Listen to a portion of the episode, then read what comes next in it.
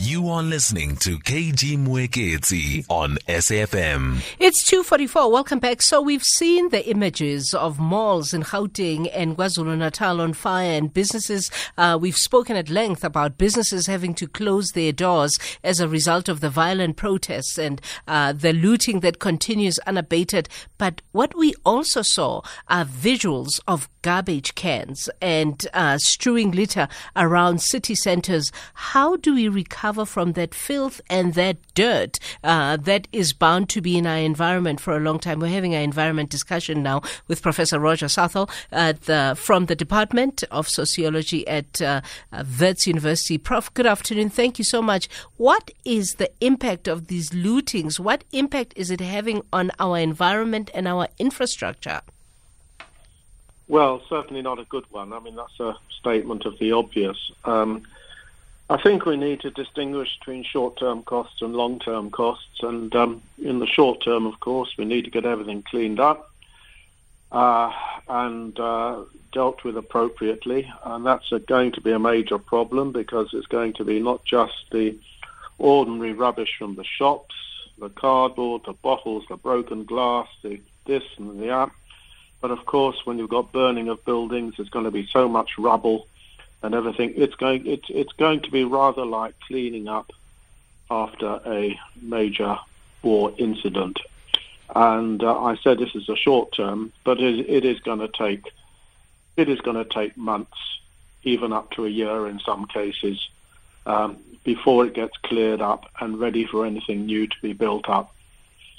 Um, working out what to do with the stuff, uh, that's going to be a major problem for, for, for municipalities. Um, and it's one of the major problems we have generally in this country, what to do with our rubbish, when, where to put it. The spaces where we want to put it are increasingly running, are, they're running out of space. Um, our dumps are increasingly becoming toxic to the environment. So this is a major challenge. And in the long term, we need to take, start taking the environmental issues seriously because they are a major, they are having a major impact on our way of life. And this is not a distant threat. Just reading at present, um, I was just reading a, few, a minute ago whilst I was waiting for you to ring me about what's going on in California with the fires and the water shortages there. Now, these things we're getting used to, we're going to have to get used to this. Recently, I read that in Kenya, a lot of tea growers are having to give up and move to other crops because no longer are the highlands of Kenya suitable for the, for the production of tea. Now, this sort of thing is going to hit our economy. And unless we start thinking about it seriously and adopting long-term strategies, then we are in big trouble.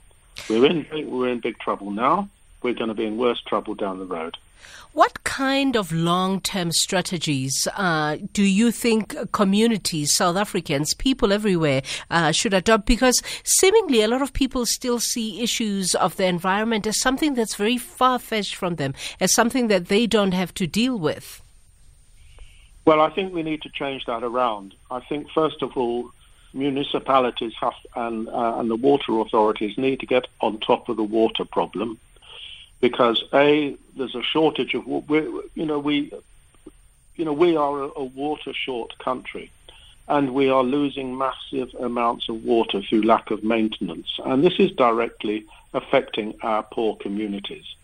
And the second issue is that we are getting lots of um, things getting into the water which shouldn't be there. We're getting a lot of sewage going into the water and into our lakes and everything and that is, again, a major problem for our local communities. I was in Masiphumelele the other day, and I was absolutely horrified about the lack of facilities for the people living there.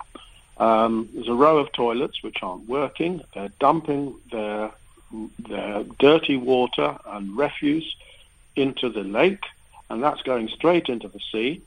Um, and these are major issues. Now, unless we start grappling with these, um, you know, people on the ground are going to be um, suffering. Mm. And I think we need to start trying to get the message over that the environmental issues are not the problem of, uh, are not just an elite problem. They're not just a middle class problem about worrying about litter in the street and the streets looking dirty. Mm. Um, they are a problem that concerns all of us.